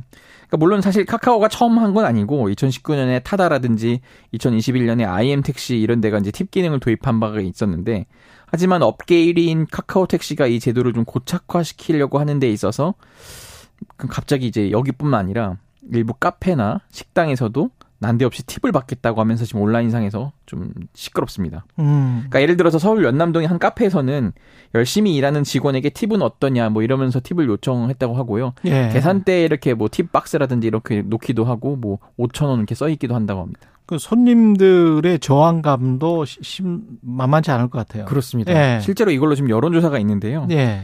10명 중에 7명이 반대한다고 답을 했어요. 반대한다. 소비자 데이터 플랫폼 오픈 예. 서베이가 최근 택시 호출 플랫폼 기능 도입에 대한 20대에서 50대 소비자들의 인식을 조사했는데요. 응답자 1000명 중에 36.7%가 매우 부정적이라고 답을 했고요. 또 이 조사가 이렇게 조사를 합니다. 팁 기능 도입에 찬성 의견과 반대 의견을 좀 제시를 한 다음에 의견을 물었어요. 그랬더니 전체 71.7%가 반대에 더 가깝다 이렇게 응답을 했습니다. 근데 실제로 팁을 주는 사람들도 있고요. 있다고 하더라고요. 그쵸? 지금 이제 한 달 정도 운영을 네. 했잖아요. 카카오 측에서는 한 2,000명이 팁을 줬다는 거예요. 아. 그러니까 이런 겁니다. 어, 어쨌든 지금 택시에 내릴 때 가장 높은 별점을 승객이 부여하면은 팁을 주겠냐는 화면으로 넘어가잖아요. 아, 그렇습니다. 기본적으로 예. 일단 그 서비스의 기본적인 서비스는 만족을 했다는 거예요. 그 승객이. 음. 그럼 그런 다음에 팁을 줄 것이냐 말 것이냐를 선택하게 하는 건데 그러니까 이런 상황이 있다고 합니다. 아픈 아이가 뒷좌석에서 토를 했는데도 친절하게 병원으로 데려가준 기사에게 감사 인사와 함께 팁을 전했다. 뭐 이런 지금 승객도 있었다고 하고요. 아, 그거는 그 당연히 그럴 만하네요. 네? 네. 예. 어쨌든 그런 전제 승객이 만족을 했다는 전자의 팁을 권유하는 거기 때문에 우리가 무작정 달라는 게 아니다. 또 네. 이런 게 있고 어쨌든 지금 카카오 쪽은 현재 시범 운영을 하고 있기 때문에 운영 방침은 아직 정해지지 않았다고 했습니다. 사실 의무적으로 주는 거는 사실 굉장히 큰 저항감이 있을 거고 네. 미국에서도 사실 거의 뭐 안 줄 수가 없게 돼 있잖아요. 네, 20% 정도는 보통 큰 도시에서는 다 주는데 네. 그 미국 사람들도 사실은 반발하는 게 좀 있죠. 그렇죠. 요즘 예. 뭐 티플레이션이라고 해가지고 음. 그러니까 왜 이런 불만이 나오냐면은 이제 디지털 경제가 돼버려서 사람들이 현금을 잘 안 들고 다니잖아요. 아, 근데 카드를 이제 다 쓰고 있는데 아, 이게 만약에 팁을 이제 포함시킨다고 하면은 아. 그러니까 우리가 서비스를 받은 다음에 그거에 대한 좀 만족감이나 호의로 이제 팁을 그렇지. 주는 경우가 있지만은 음.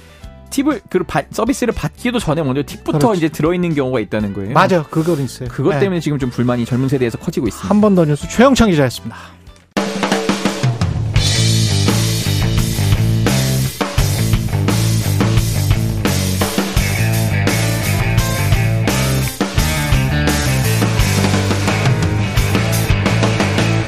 최경영의 최강 시사.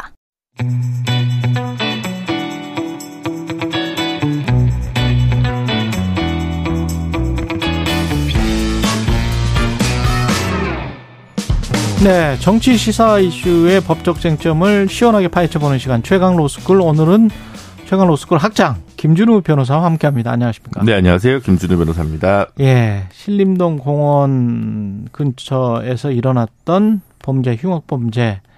이 일단 너클을 구입해 갖고 다니다가 범죄에 사용했다는데 이거는 그냥 막 팔고 사고 하는 겁니까? 네, 그런 것으로 알려져 있습니다. 사실 예. 이렇게 일단 뭐 흉기, 무기라고 알려진 부분 중에서 음. 법적으로 규제하는 건 이제 총포 화약법이라고 해서요. 청포화약법. 예, 줄여서 얘기하는 건데 보통 총포, 도검, 화약류 등의 안전 관리에 관한 법률. 아, 이런 법이 있습니다. 그래서 총, 가스총까지 포함하는 겁니다. 그리고 칼은 이제 15cm 이상. 15cm 도검. 이상. 예, 그러니까 이제 뭐 그냥 그 집에서 쓰는 작은 네. 칼은 뭐 그것까지 규제하진 않습니까? 과도 이런 건 아니고. 네. 그다음 예. 뭐 전자 충격, 충격기라든지 뭐 석궁 이런 것들에 대해서는 이제 기본적으로 소지를 금지하되 예외적으로 허용하는. 예외적으로 허용하는 건 어떻게? 아니 뭐 이제 그 신고를 예, 하거나 이제 그런 분들 있지 않습니까? 예를 들면 뭐 멧돼지 잡을 때 엽사가 필요하다든가 아. 뭐 있으니까 예. 이제 완전히 다 금지되는 것은 아니고 예. 또 문화재로서 갖고 있는 분들도 또 있습니다. 칼 같은 거는 그럴 네. 그런 분이다 예. 보니까 이제 예. 어떤 경우에 따라서 이제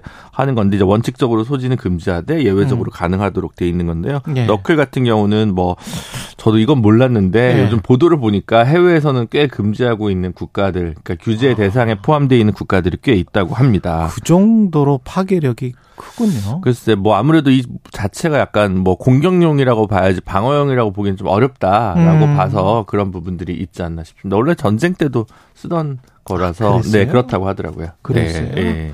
피의자 최모 씨의 혐의가 지금 강간등 상해서 강간등 살인으로 변경 됐으니까 형량에는 뭐 큰 차이가 있겠죠. 아 그렇습니다. 예. 왜냐하면 이제 강간 치상죄 같은 경우는 음. 혹은 이제 강간 상해죄 같은 경우에 보통 이제 무기 또는 5년 이상. 그러니까 일단 무기가 들어가기 때문에 세긴 합니다. 세긴 예. 하지만 이제 강간 살인죄 같은 경우는 이제 강간죄를 범한 자가 사람을 살해한 때거든요. 음. 이거는 사형 또는 무기징역이라고 돼 있습니다. 어, 두- 그러니까 지금 두 가지. 우리나라에 있는 형법전에 있는 것 중에 예. 가장 센 것이라고 보시면 됩니다. 그러네요. 네. 예. 그래서 그러면- 예, 오히려 이게 다른 범죄에 비해서도 너무 세가지고 네. 이게 맞는 거냐 여적죄나 뭐 하여튼 반란죄 뭐 이런 거에 비해서도 왜냐하면 사형이랑 무기징역밖에 없으니까. 예. 네, 그래서 이제 뭐 형사 정책상 이게 맞냐 뭐 이런 얘기가 논란이 있을 정도에 로 제일 세게 되어 있는 거죠. 그이 혐의가 인정이 되면은 사, 저 사형 또는 무기징역밖에 없는 거네요. 그렇습니다. 예. 네. 근데 더 처벌을 이런 흉악 범죄가 많이 일어나니까 네. 불안하니까 네네.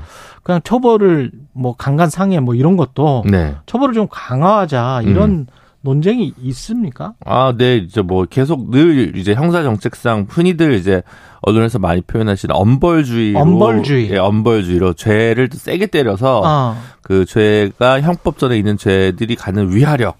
음. 내가 이걸 잘못하면 이렇게 무거운 처벌을 받으니 나는 죄를 짓지 않을 것이야라고 얘기하는 차원에서 이제 좀 형량을 계속 이 뭐랄까요 인플레이해야 된다고 할까요? 네, 좀 높게 보자라고 하는 견해들이 늘 있고 또 이제 언론이나 대중의 이제 반응도 그런 경우들이 특히 흉악 범죄가 일어날 때마다 이건 들어오는 것 같습니다. 예. 그뭐 그 사람은 사형시켜야 되는 거 아니냐 네. 이런 어떤 대중의 분위기나 이런 것들이 늘 있어 온. 것 같아요. 네. 이런 흉악 범죄들이 생기면 어떻게 보면 뭐 필리핀의 두데르테라든가 이런 정치인들이 이런 거 가지고 또 어. 반부패 범죄 그렇지. 말고 이런 네. 흉악 범죄, 조폭, 어. 마약 범죄 이런 거 처벌하면서 이렇게 일종의 포퓰리즘. 얻는 포퓰리즘 정치인들도 남미 쪽에도 있고 그렇지 않습니까? 예. 네.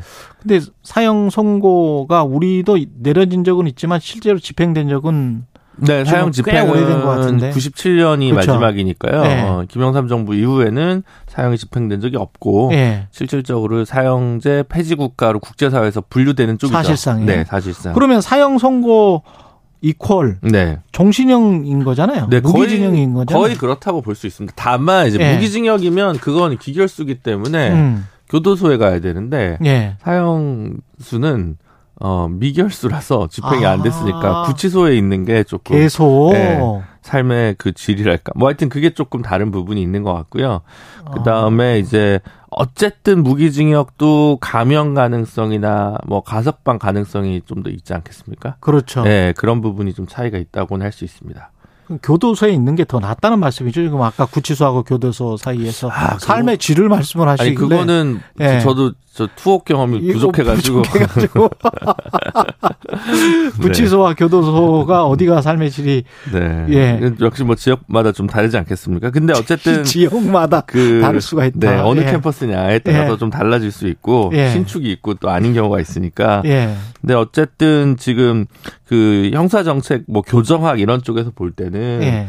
이제 어쨌든 뭐 개전의 정이 있어서 그러니까 모범수로 살면 내가 참여하면 뭔가 좀 달라질 거란 기대값이 있으면 그렇지. 이게 아. 좀 다르다. 그래서 사람 마음도 좀 다를 것 같긴 네 해요. 그런 예. 건데 만약에 이제 그냥 넌 영원히 여기 있어야 돼. 뭐 음. 미국이나 뭐 어디 뭐 이런처럼 뭐 너는 300년형에 처해 뭐 그렇죠. 이렇게 이러면 관리도 안 된다는 거예요. 아, 관리도 안 된다. 네. 뭐, 뭐 어쩌라고 죽여 뭐 이렇게 해버리면 그래서 이제 그 아. 중에서 늘 이제 논란이 많은 게 이제 사형을 이제 폐지한 국가에서 가석방 없는 종신형이냐 가석방 있는 종신형이냐 절대적 종신형이냐 상대적 종신형이냐 이거 가지고 늘 논쟁이 좀 있고요. 이게 좀 철학적인 거네요. 네, 보면. 뭐, 뭐, 그렇, 뭐, 네. 네, 어쨌든, 근데 이제 최근에 이런 네. 흉악 범죄가 많으니까 법무부에서는, 어, 가석방 없는 종신형. 가석방 없는 즉, 네, 종신형. 즉, 절대적 종신형을 이제 도입하자. 예. 라고 하는 입장으로 지금 현재 추진하고 있다는 것입니다. 그 뭐 찬반 문자를 한번 보내줘 보세요. 예. 흥미로울 것 같습니다. 음. 가석방 없는 종신형 같은 경우에 네. 찬성하시는 분들은 그러니까 엄벌주의. 네. 예. 영원히 예. 해야 된다. 아, 어. 물론, 아, 그런 사람들한테는 예. 세금도 아깝다. 왜 사용을 안 하냐? 그 그렇게 주장하시는 분들도 있지. 그런 참. 분들도 있죠. 예. 그러니까 왜 우리 세금으로? 예, 근데 예. 사형제 같은 경우는 지금도 헌법재판소에 올라가 있습니다만 음. 결국은 이제 이론적으로 법학계에서 사형제는 폐지가 늘 우세하거든요. 예. 근데 이게 이제 결정적인 차이는 결국 그겁니다. 그 오판 가능성. 그렇지. 예, 오판하면 어떡할 거냐. 예. 예. 그러면 이거는 뭐 뒤집어 써가지고 몇십 년 후에 진상이 밝혀지는 경우도 있는데. 그렇죠. 그럼 뭐 손해배상도 안 되고 뭐 안 되는 거 아니냐. 아무것도 할 수가 예, 없지. 그러니까 예. 그 비가역성 때문에 예. 마지막에 사형제 폐지론자들이 조금 더 우세한 거죠. 설득력을. 그렇, 가- 갖게 되는. 거죠. 예. 예, 한 사람이라도 네. 실제로 그런 사건들이 있었으니까. 네, 그렇습니다. 예, 미국에서도 한국에서도 있었고. 근데 이제 예. 국민 여론은 좀 다르게 갑니다만 어쨌든 국민 여론은 다르지. 예, 이론적으로는 좀 그런 부분이 있고요. 그러면 가석방 없는 종신형 사형은 그렇고 네. 가석방 있는 종신형으로 우리는 지금 계속 왔, 해왔던 거죠. 네, 현재 그런 상황인데요. 예. 이제 가석방을 그럼 언제 예. 시켜주냐라고 얘기하면 기본적으로는 보통 일반 범죄는 3분의 1이 지나야 가석방을 할 수 있거든요. 유기징역을 받았을 경우에. 예. 근데 무기징역을 받은 경우에는 일단은 10년. 일단 10년은 살고, 음. 예. 아, 지금은 20년, 죄송합니다. 옛날에 예. 10년 있고. 20년은 살고, 음. 그 다음에 이제 가석방을 할 수 있는 겁니다.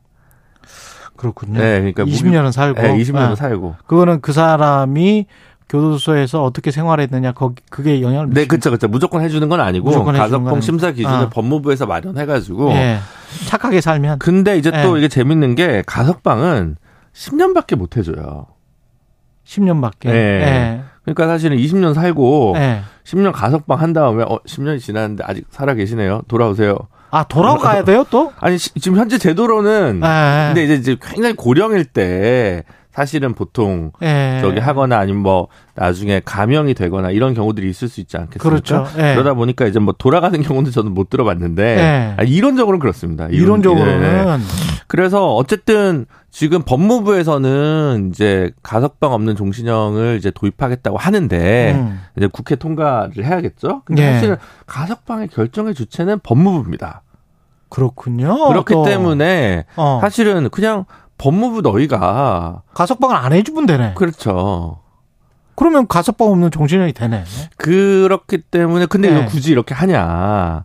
혹은 네. 지금 20년 기간을 좀 더 늘린다든가 네. 뭐 여러 가지 이제 방법들은 있을 텐데 예. 그냥 아 가석방 없는 종 원래 가석방 없는 종신형을 하는 사람 주장하는 사람들은 사형제 폐지를 전제해서 예. 사형제 폐지한 대신에 요걸로 하자 이렇게 하면 또 뭐 이해가 되는 부분이 있습니다만 사형제를 그대로 둔 상황에서 가석방 없는 종신형을 그냥 도입한다 음. 이러면 좀 인플레 아니냐 그러네. 그런 부분도 있고 그 다음에 20년이라고 돼 있는 부분에 가석방 심사 기준과 관련해서 법무부가 좀 더 촘촘하게 기준을 마련하면 될 텐데 음. 그냥 시원하게 시원하게. 어 종- 절대적 종신형을 도입하겠습니다라고 하는 것은 이건 역시 약간의 포퓰리즘 아니냐. 약간의 정치가 들어가 있는 거네요. 국민들한테 그러니까 주는 메시지. 참 예. 법- 흉악범죄가 법- 많으니까. 법무부 장관께서 유력 대선 주자다 보니까 그런 의심이 좀 받는 것 같습니다. 대, 선 주자까지는 아직 모르겠고. 아니, 아니, 국회의원 나올지 안 나올지는 모르겠으니까. 아, 네, 올리 올라가 예. 있으니까요. 예. 여론조사 예. candidate에 하여간, 올라가 있으니까요. 예, 정치인처럼 보이기는 하죠. 네. 근데 어쨌든 이 가석방 없는 종신형 아까 말씀드렸다시피 형사 정책적으로는 예. 약간 이게 이, 뭐, 이 세진다고 해서 범죄 범죄 억제가 되냐? 음. 아니, 지금도 있는 거거든요. 너 사실은 사형수는 가석방 없는 종신형인 거잖아요, 지금. 그렇죠. 예. 근데 그렇다고 지금 흉악 범죄가 바뀌냐라고 하는 분석도 있고. 그 다음에 어쨌든 들어가서 교화 가능성이 없으면 음. 이건 어떻게 되는 거냐 그런 문제들이 있기 때문에 뭐 다른 어 이유도 있습니다만 유럽 같은 경우는 여러분들 아시다시피 EU는 다 사형제 폐지 국가입니다. 예. 인권과 민주주의 하면 EU라고 하는 이유 중에 하나가 사형제 폐지고 EU를 가입하려고 해도 사형제를 폐지해야 됩니다. 음. 터키가 그래서 이제 가입이 잘 안 되는 이유가 예. 있었던 건데요. 근데 이제 독일 같은 경우는 이제 헌법재판소에서 야 근데 가석방 없는 종신형도 위헌이야. 어. 라고 한 거거든요. 예. 그것도 벌써 한 78년입니다. 78년도에 그렇게. 네. 그러니까 독일은 48년인가에 사형제를 없으면, 없애면서 예. 이제 가석방 없는 종신형을 대체 입법을 한 건데 예. 그러고 나서 또 한 30년 지난 78년에 이렇게 간 거고 예. 유럽 인권 재판소 같은 경우도 한 10년 전쯤에 어떠한 감형 가능성도 없는 종신형이면 음. 유럽 인권 협약 위반이다 이런 결정을 내린 적이 있거든요. 음. 그래서 이제 하여튼 그런 부분들 봤을 때 외국에서 보면 아 인권이 퇴행하고 있는 거 아니냐 한국이 이렇게 좀 볼 여지가 있다는 거죠. 그러네요. 이현주 님이 신림동 사건 같은 경우에 오판 가능성이 있나요? 무조건 엄벌해야죠. 이런 말씀하셨고요. 어, 3827님은 이미 사형제가 존재하고 있고 처벌 규정도 있지만 범죄는 계속 발생하잖아요.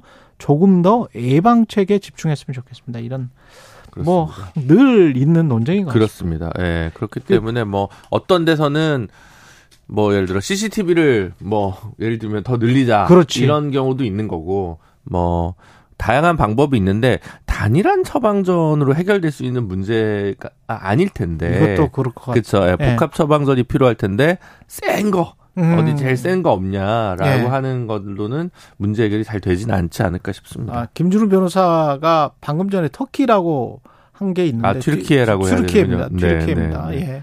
정정해 드리고요. 옛날 사람이어서 예. 죄송합니다. 아니 미국 언론은 아직도 터키라고 하더라고요. 아, 예. 네. 그 인간들은 고집이 있습니다. 네. 예. 본인들 편하면 그냥 계속 그 국적을 그 아. 그렇게 불, 불러버리더라고요. 아. 이쪽에서 그렇게 부르지 말라는데. 네. 예, 본인들은 우리는 그게 편해 뭐 이러면서 아. 계속 그렇게 부르더라고요. 예, 그러나 튀르키예입니다. 음, 여기는 네. 한국이기 때문에 네. 다른 제도 하나만 여쭤볼게요. 네. 이 정신질환자 같은 경우에 네. 사법 입원 입원제. 이게 네. 뭐죠? 아, 그러니까 지금 이제 예. 사람의 인체를 구금할 수 있는 제도가 대표적으로 이제 구속이 있지 않습니까? 예. 근데 그거 외에 이제 강제 입원 제도가 있습니다. 음. 강제 입원 제도는 이거 보통 이제 정신건강복지법에서 규정을 하고 있는 건데 예. 제일 많은 게 이제 보호 입원입니다. 어. 그러니까 보호자 두 명이 신청을 하고 전문의 두 명이 확인을 하면 예. 말하자면 정신병원에 넣는 거죠. 어. 비자의적으로. 예. 비슷한 제도인데 그 중에서 이제 지자체나 경찰이 신청해가지고 하는 행정 입원도 있는 거죠. 아. 예전에 뭐 이재명 시장의 그 뭐 형수 형. 뭐형뭐 이런 관계 있지 않습니까? 예. 그것도 이제 그런 걸로 좀 보시면 되는데 예. 그런 이제 행정 입원, 응급 입원 이런 게 있거든요. 지금 현재 있어. 네 네네. 예. 근데 이거 가지고 조금 더 어, 법원에서 제대로 판단해야 되는 거 아니냐? 그렇겠죠. 신체의 구속인데 그렇겠죠. 제대로 된 어떤 절차적인 보호 권리도 이제 보장 받아야 되고 예. 이렇게 가야 되니까 사법 입원제를 하자. 사법. 그래서 음. 사법부에서 결정을 네. 하자. 그 말이군요. 그런 논의가 이제 늘 있고 법안이 종종 올라오는데요. 예. 조금 여러 가지 쟁점이 많이 있습니다. 이것도 아, 이것도 뭐 쟁점이 있는데 시간이 없어가지고. 시간은 늘 없고. 예. 근데 이게 판사가 부족하다는 거예요. 쉽게 얘기하면. 아, 쉽게 이야기해서? 예, 예. 아, 그 저- 파- 그리고 판단할 지금 판사가 부족하다. 그런 거죠. 전문성도 부족하고. 그렇겠네. 지금은 이제 전문의가 해야 되는데 무엇보다 예. 지금 정신건강 관련 전문의도 다른 기초의학처럼 부족합니다. 부족하다. 시설도 부족하고. 시설도 부족하고. 네, 그래서 이런 거 하려면 인프라부터 먼저 갖춰야 될 것 같습니다. 여기까지 듣겠습니다. 최강 로스쿨 김준우 변호사였습니다. 고맙습니다. 감사합니다.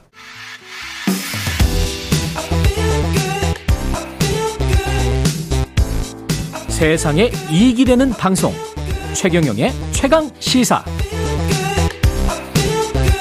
네.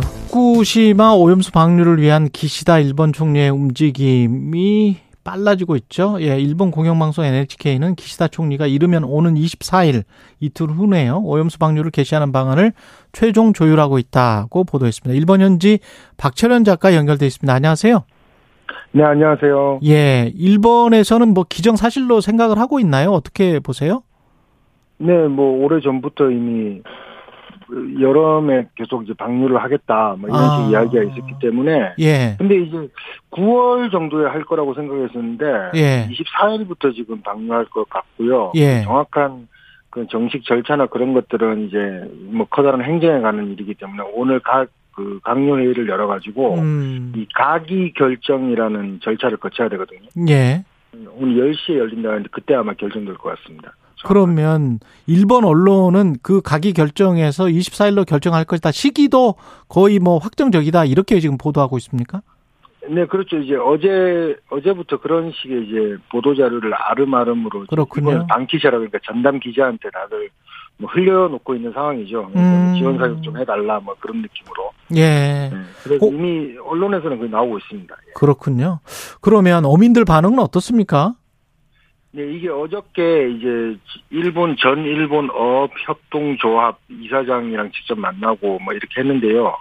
그 사카모토 씨라는 사람이 그 어업협회 조합 그 이사장인데 이 사람은 이제 그 이 사람이 한 얘기 중에 재밌는 게 과학적인 근거, 그러니까 오염수를 방류하는 것에 대한 과학적인 근거에 대해서는 이해가 깊어지고 있는데 예. 그런 사회적인 반응도 중요시 여겨야 된다면서 이제 이 사람이 얘기하고 있는 건 이제 기본적으로는 반대한다고 해요 자기네들은 예. 그런데 이제 방류를 할 때 이제 풍평 피해 같은 것 그러니까 예. 무슨 괴담이나 소문이 돌아가지고 자신들의 이제 뭐 어차피 이익 단체니까 자신들의 그것에 손해가 올 것을 정부가 어떤 식으로 지원할 것이냐 뭐 이런 식의 이야기를 어제 했단 말입니다. 예. 그러니까 이제 기시다 총리는 뭐 답을 갖고 왔죠. 그러니까 300억엔, 그러니까 아. 300억엔 기금을 마련해가지고 3천억이죠 한국 예. 돈은 어, 풍평 피해, 소문 피해, 헛소문 피해 대책으로 300억엔 그리고 순수하게 어업 하시는 여러분들 지원하기 위해서 지금 한 4,600억 원 정도, 아. 500억엔 이렇게 준비를 해놓고 있으니까 뭐, 뭐, 이해를 좀 해주기 부탁한다. 그리고 전 책임은, 모든 책임은 내가 질 테니까 앞으로 책임 소재에 관한 것도 앞으로 30년간 계속 할 거 아닙니까? 그렇죠. 그렇죠. 근데 이제 최소한 30년간 계속 방류를 하게 될 건데, 예. 그 책임을 어떻게 지냐는 질문에도 내가 그냥 뭐, 나중에 자기가 이제 은퇴를 하든 뭘 하든 살아있는 동안은 내가 무조건 책임을 질 테니까 그런 것들 책임 소재에 관해서도 그렇게 걱정을 하지 말라. 뭐 이런 식으로 뭐 강하게 이제 부탁을 하고 이해도 구하고 그런 식으로 했답니다. 예. 그렇군요. 일본 국민들은 안전성에 관해서 좀 믿는 분위기인가요? 아니면 아직도 반신반의를 하고 있습니까? 반신반의를 하는 경우가 많은데 이게 예. 왜냐하면 이제 여론 조사를 보면요. 예. 그뭐방 지금 현재 여론 조사가 뭐 반대하냐 찬성하냐 뭐 이거에 대한 여론 조사가 있는 게 아니고요. 예. 그러니까 정부의 설명이 충분하냐 불충분하냐 이런 식의 여론조사가 지금 있단 말입니다. 음. 근데 이제 아사히 TV에서 그저께 가진 여- 발표한 여론조사를 보면은 그 방류수 그러니까 오염수를 방류하는 것에 대한 설명이 불충분하다는 여론조사가 아 불충분하다는 의견이 한 70% 정도 나오고요. 아. 충분하다는 일본도. 19%밖에 안 나왔단 말이죠. 그렇군요. 다른 언론이 하는 것들도 보면은 뭐 거의 6, 70%는 이제 설명이 아니 그 공감대를 얻으려는 설명 노력이 부족했다, 부족했다, 뭐 이런 식으로 나오고 있는 상황입니다. 지금 시점을 좀 당겼다고 말씀을 하셨는데 왜 그랬을까요? 그 그거는 저 저도 모르겠는데 이건 뭐 그- 그러니까 이- 근데 결국은 이제 9월달에 처음에 한다고 이야기를 했단 말입니다. 예. 근데 지금 뭐 이런저런 분석들이 나오고 있는데 하나가 이제 9월부터 그 후쿠시마 인근 해역에서 그 거, 그물을 그러니까 던져가지고 하는 뭐라 그러까 그물식 낚시라고 해야 되냐? 예. 그게 그게 이제 좀 제재가 되는 분위기였다 하더라고요. 그러니까 어, 그게 원래 그 오염수하고는 상관없이 그렇게 돼 있다고 하던데 음. 그거 연관성을 찾는 사람이 있고 어차피 그 그물 던져서 어업 저 어업 조 뭐냐 음. 조업을 하는데. 낚시를 아 조업을 하는 게 이제 안 되기 때문에 예. 만약에 9월에 방출하게 되면 오염수 때문에 그게 안 되는 거다 이렇게 오해를 살 수가 아. 있어가지고 미리 그걸 했다는 것도 있고 예. 또 무슨 이제 그 아사히 신문을 보니까 이제 한국 특파원이 한 얘기인데 그렇죠. 그렇죠. 이제 예. 그 한국 정부에서 요구를 이제 좀. 총선 관련 네, 내년 총선 관련해서 비공식적으로. 그- 예, 아. 뭐 그래가지고 그게 이제 선거 이슈가 되면은 이제 지금 현재 여당에게는 불리하니 국민의힘한테는 불리하니까 예. 그런 식으로 했다 뭐 그런 이야기도 있고 그러니까 각각 해석하기 나름이고 뭐 분석도 완전 뭐 제각각인 것 같습니다. 관련. 그렇군요. 한미일 그 회의를 캠프 데이비드에서 했잖아요. 네네네. 그것과 관련해서는 뭐라고 합니까? 일본 언론은? 일본에서도 상당히 지금까지 전례가 없던 그 삼국 뭐 음. 준동맹 아저 상당히 강고한 협력 관계가 맺어졌다 이라 특히 이제 인도 태평양 그 전략 안보 측면에서 보면은 예. 음, 이게 한국하고 일본하고 솔직히 윤석열 정권 집권하기 전까지는 좀 뭐 지소미아 문제도 있고 긴장 관계였죠. 예. 예. 그리고 이 미국도 약간 그 뒤에서 좀 쳐다보는 상황이었는데 지금 갑자기 급진전돼 가지고 이제 상당히 이렇게 되면 이제 중국의 이제 그 대만 유사 사태 상황이 나오면은 이제 그거에 대해서도 완전 군사적인 동맹 군사적으로 뭐 적극적으로 삼국이 대응하겠다 뭐 이게 확연해지기 때문에 현실적으로 그렇죠. 그래서 아주 크게 이제 보고 있죠. 어, 그 찬성하는 쪽이 많습니까? 이렇게 한미일, 한미일 거의 준 동맹 비슷하게 가는 것을? 네, 일본에서는 일본에서는 이제 찬성하죠. 예. 그러니까 그 지금 왜냐하면 이제 한반도에서는 북한 계속 미사일을 쏘고 있는 상황이고 예. 그리고 중국에서 대만의 그 대만 해역의 그 긴장이 계속 고조되고 뭐 고조된다기보다는 가라앉지 않고 있는 상황이기 때문에 예. 그 일본은 양쪽에 동시적으로 이제 그 관여되고 있지 않습니까? 오키나와가 예, 있고 그렇죠. 그리고 이제 동해 계속 그 자기네들 공해 뭐 영해 수- 수역이라고 말하는 뭐 간혹가다 열도를 지나가기도 하고 그러니까 음.